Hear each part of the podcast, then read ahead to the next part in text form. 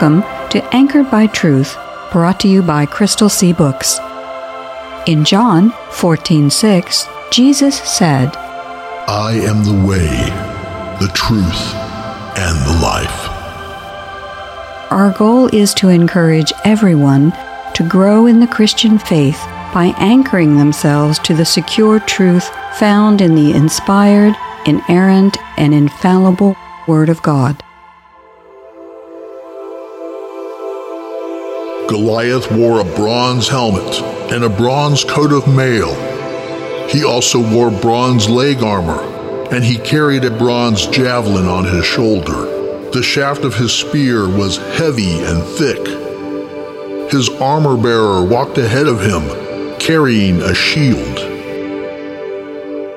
1 Samuel chapter 17 verses 5 through 7, New Living Translation. Hello and Happy New Year! I'm Victoria Kay.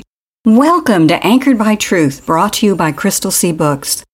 We're excited to be with you at the start of this new year, and we pray that this year will be a year of joy and blessings to all our listeners. We pray especially that this year will see us all grow in our knowledge and adoration of our Lord Jesus Christ. Today, on Anchored by Truth, we're going to start the new year with a new series.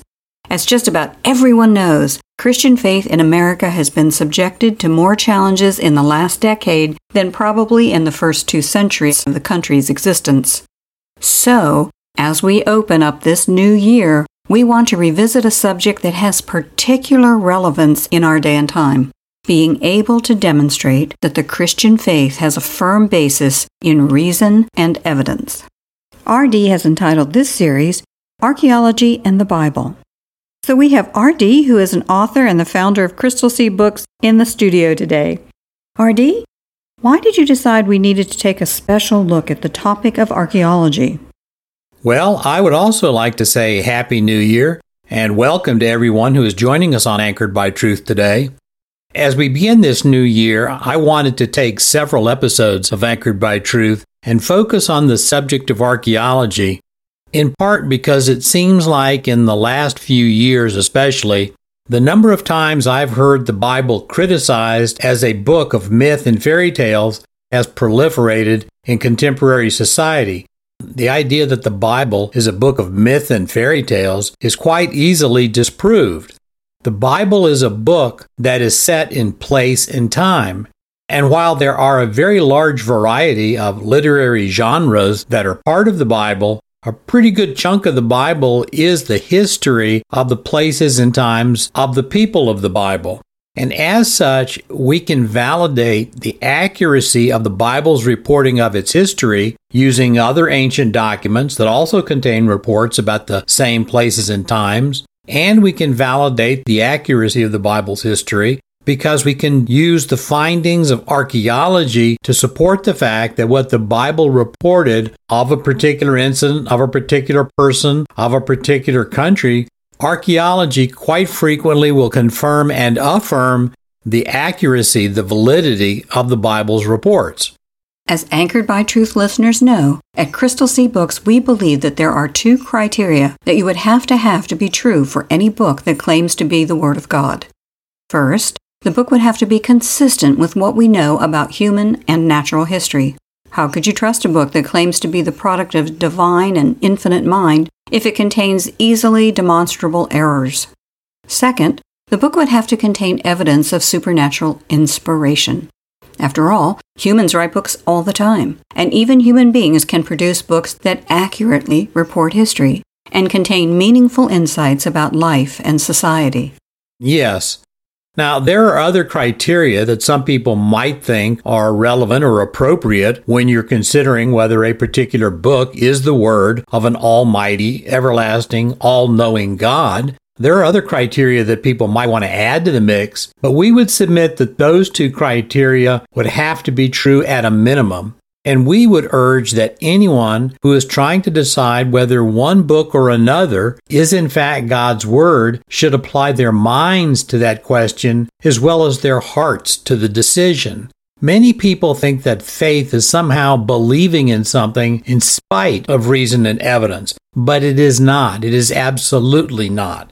Becoming a Christian and embracing faith in Christ Jesus does not require us to suspend the use of our minds. To the contrary, knowing and loving Jesus means that we should increase our efforts to grow in our knowledge as well as in our trust. You're far more likely to have real sustaining faith by placing your trust in something or someone after you have carefully considered the truth claims that are at issue. So that includes being able to explain why some truth claims are true, but others are false. And reason and evidence are critical parts of doing just that. So, just to ensure that's clear, and anchored by truth, we believe that any book that claims to be the Word of God must be consistent with what we know about human and natural history, and must contain marks of supernatural inspiration. Well, we also believe that there are four lines of evidence that demonstrate that the Bible meets those two criteria and is therefore the inspired, inerrant, and infallible Word of God. First, the Bible is historically reliable. Second, the Bible displays a remarkable unity for a book that was composed by over three dozen human authors who wrote over a span of 1500 years. Third, the Bible gives evidence of supernatural origin, especially through a large body of fulfilled prophecy. And the fourth line of evidence is that the Bible has resulted in an untold number of lives that have been positively changed by its transcendent message. So, what we are saying, and what we are going to be talking about during the series, is that archaeology can be useful to aid helping affirm the historicity of the Bible. Yes, for those of us who are concerned about helping people understand that the Bible is the inspired, and infallible Word of God, archaeology can play two important roles. First, as we've sort of mentioned, we started this discussion by talking about the fact that archaeology can help demonstrate that the Bible is not, in fact, filled with myth and fairy tales, that the Bible's history is accurate and reliable, Archaeology can help us demonstrate that the Bible accounts of certain exploits and certain adventures in the Bible that might seem legendary are in fact entirely historically reasonable and accurate. Why don't you give us a quick example of what you're thinking about? Well, many people might think that the encounter between David and Goliath is some kind of myth or legend. Because the idea of a short teenage boy defeating a heavily armed and armored warrior with only a sling and stone does seem improbable, doesn't it? Well, it might, but it's not. And one of the reasons that we can have confidence about what the Bible says about the encounter between David and Goliath is the large number of details that the Bible gives us about the fight. For instance, the Bible describes in great detail, as you put it, Goliath's arms and armor.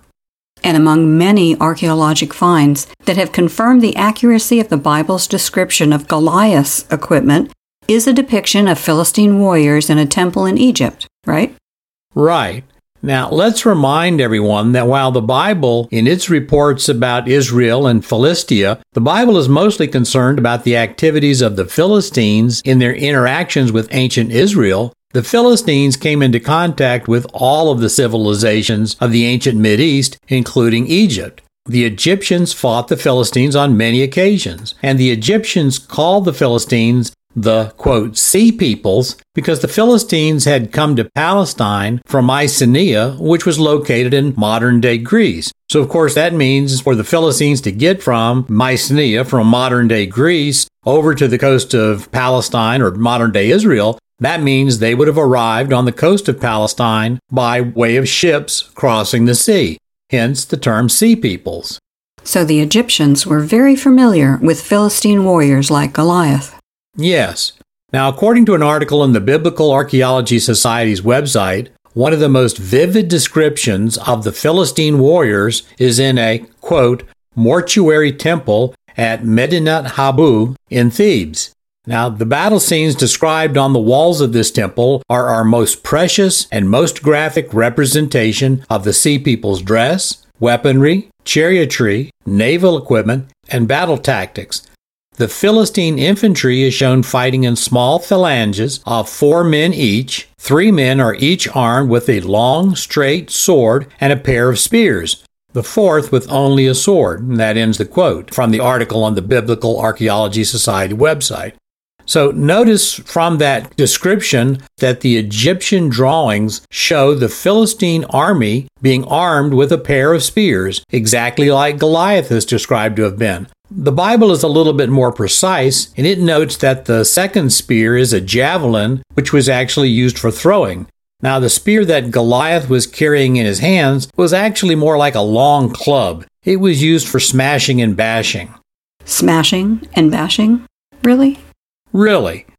Every infantryman knows that one of the keys to victory over opposing infantry is to break through the enemy lines. And while the David encounter is notwithstanding, that's essentially what Goliath's job was in the Philistine army. He was supposed to create the holes in the enemy's front lines that soldiers behind him could exploit. And he did that using that huge spear that he had. Homer, in his tales, referred to such soldiers as Goliath as the quote, first men.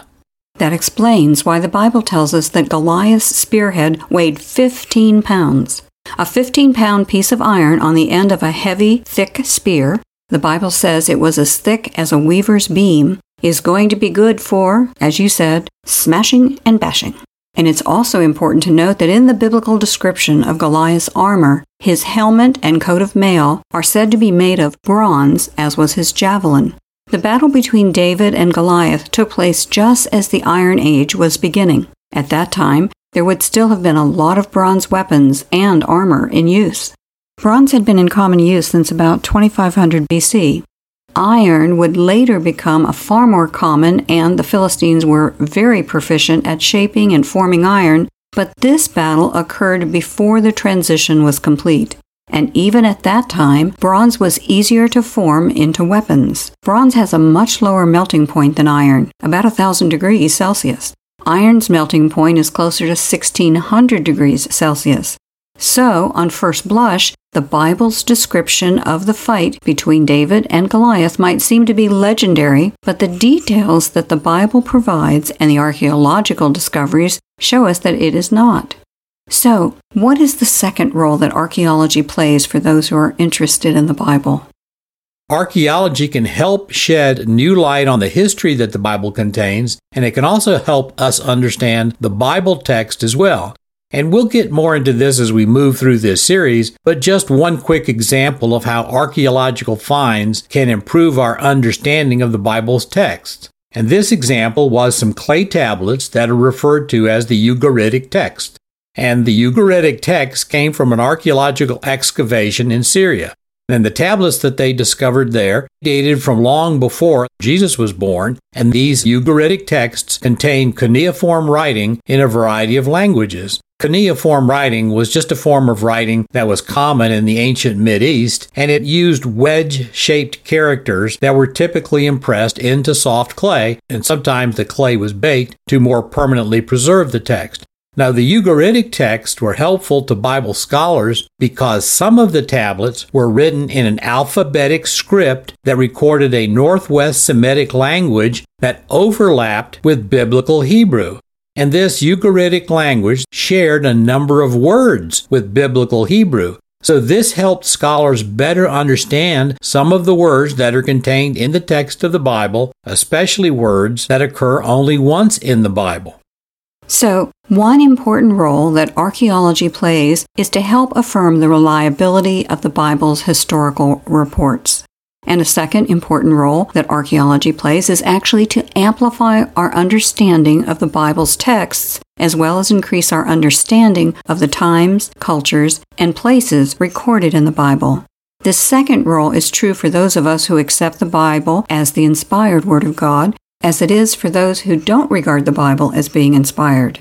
The first role of archaeology can be especially important in the Christian work of apologetics, which is a defense of the Christian faith.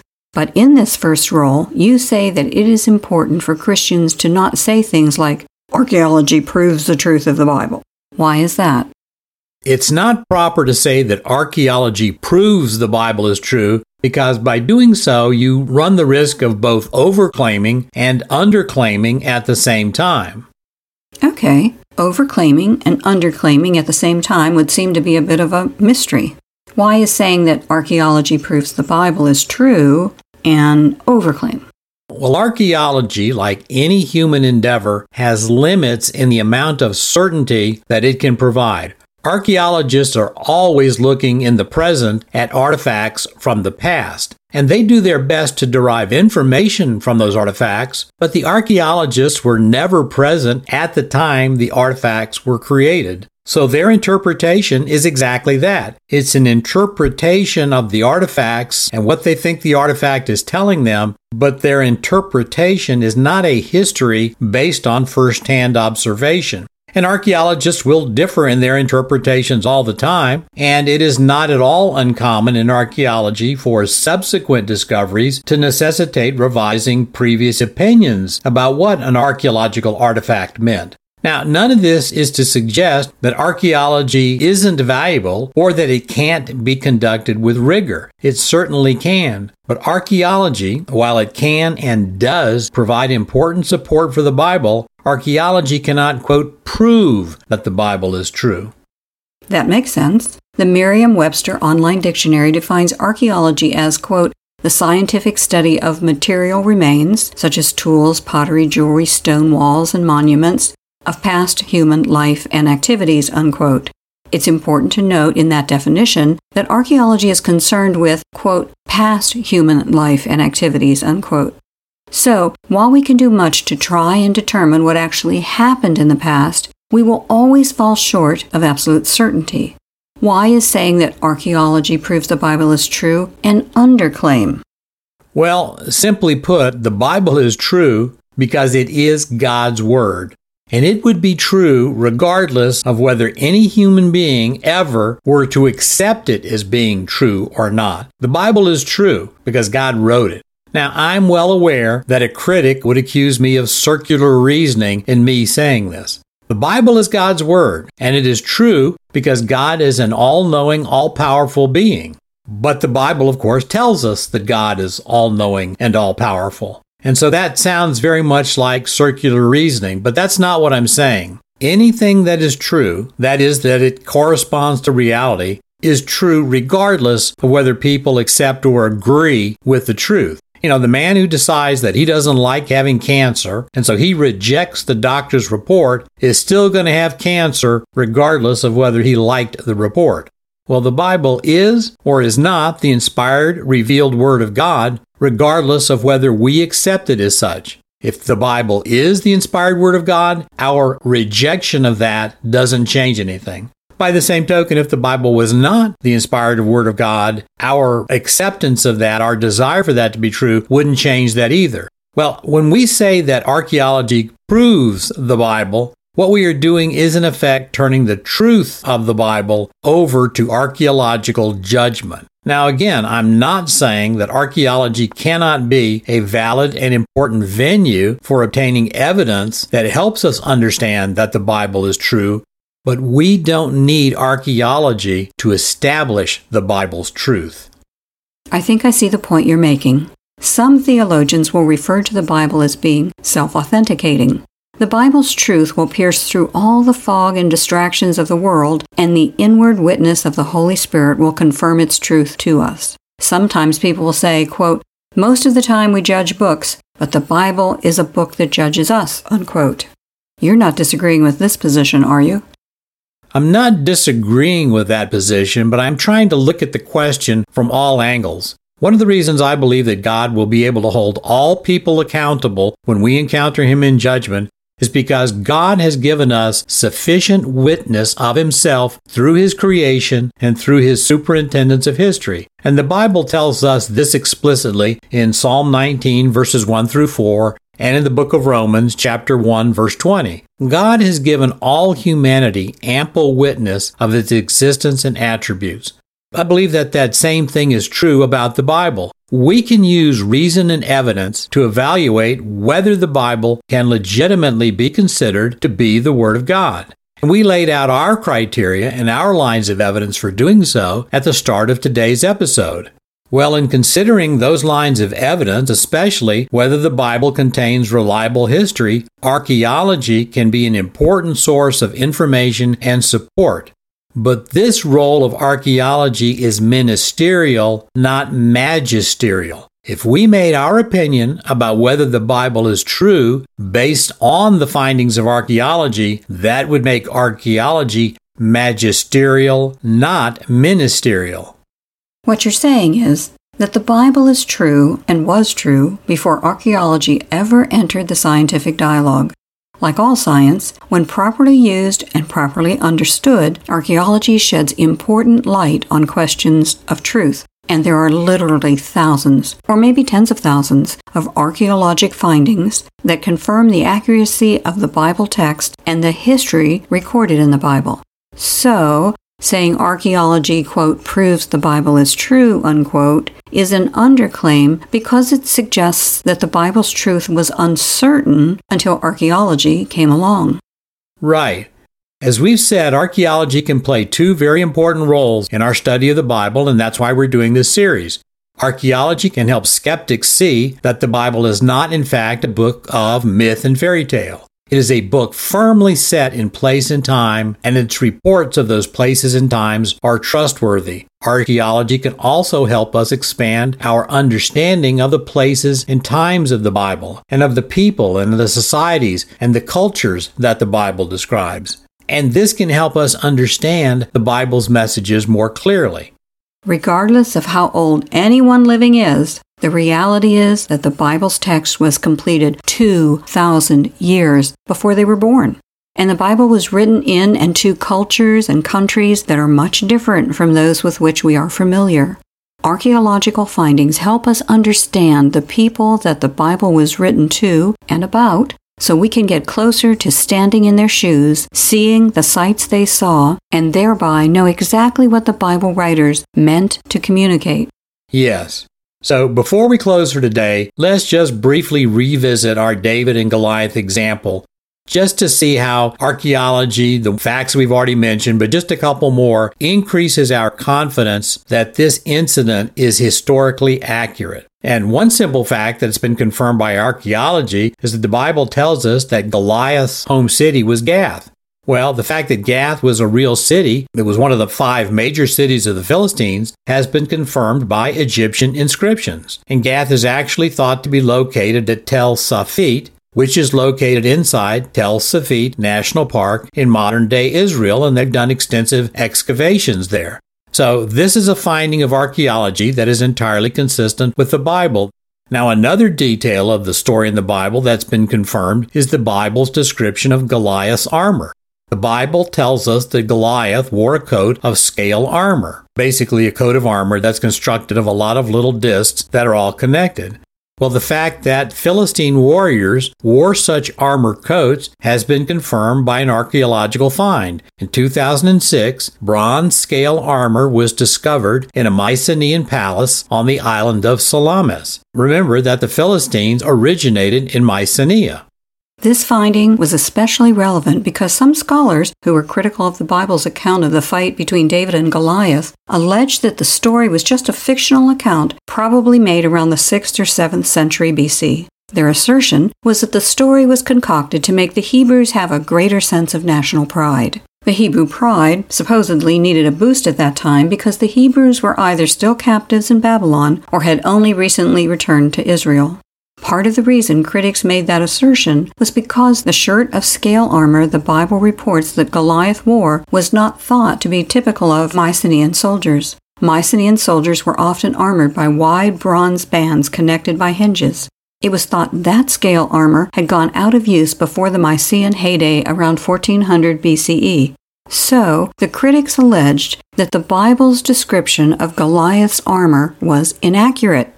But archaeologists finding a coat of scale armor in a Mycenaean palace shows that their soldiers did use scale armor at least part of the time. Yep. The Bible reported that Goliath wore a type of armored coat that had not been commonly associated with the Philistines. This was a detail that the Bible writer knew that would have been unknown to a writer who purportedly was writing three or four hundred years later. So, this is another discovery from archaeology that supports the Bible's account of David and Goliath. And Let's just mention a couple of more items just to complete the discussion. We now have prolific evidence that the kind of, quote, contest between champions was common in combat between Bronze Age armies. You know, single combat between two designated warriors to determine the outcome of a battle, that spared a lot of casualties. And the armies of the Bronze Age were willing to do that because wars at that time were actually thought to be being fought between the gods of the respected armies. The armies believed that each side's god would fight on their behalf to determine the outcome of the battle that would have resulted anyway, whether it was the whole army or just a couple of soldiers. And archaeologists have unearthed texts from that time that provide numerous examples about this belief about combat between champions. And the Bible even records this detail in its account. In 1 Samuel chapter 17 verse 43 the Bible says, quote, "And the Philistine cursed David by his gods." Unquote. Then in verses 45 and 46, the Bible tells us that David said to the Philistine, quote, You come against me with sword and spear and javelin, but I come against you in the name of the Lord Almighty, the God of the armies of Israel, whom you have defied. This day the Lord will deliver you into my hands, and I'll strike you down. Unquote. Yep. So, the big idea that we're introducing today is that archaeological finds can be a valuable source of support for the accuracy of the history that the Bible reports. Well, it sounds like we're in for quite a thought provoking journey. Hopefully, listeners will let others know about the series. It really can be a valuable resource to the skeptic and the believer alike. This sounds like a great time to pray. Today, let's listen to a prayer of praise of adoration for the Creator God who set the cosmos into motion and established a home on earth for His people as He prepares them for an eternity with Him in heaven. A prayer of praise for the Creator. Mighty and everlasting Father, you are a kind and merciful God. You have given us eyes to see, fingers to touch, ears to hear, and minds to understand you bring us into the full and certain knowledge of your transcendent creative power.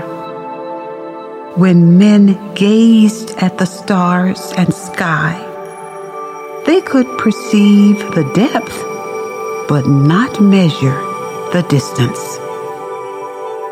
Through your grace, man now has the ability to understand that your cosmos is more supremely complex and vast than ever could have been known before.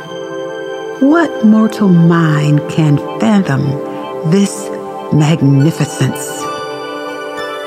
Praise be to you, Father of the galaxy, and praise to your Son, who created at your right hand. It is because of his descent that we will one day be lifted up. So we pray and give thanks in his name. Amen.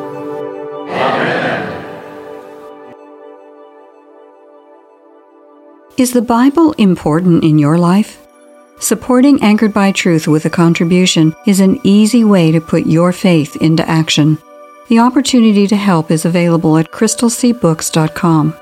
How wonderful would it be for Jesus to commend us because we made His Word a priority in our lives and giving? We are grateful for your support and partnership.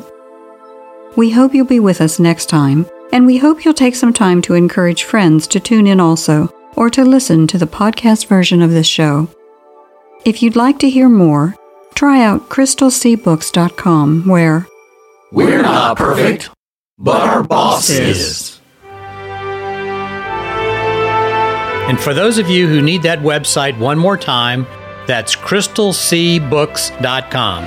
Crystal, C R Y S T A L, C S E A, and books, B O O K S dot com. Thank you for your support.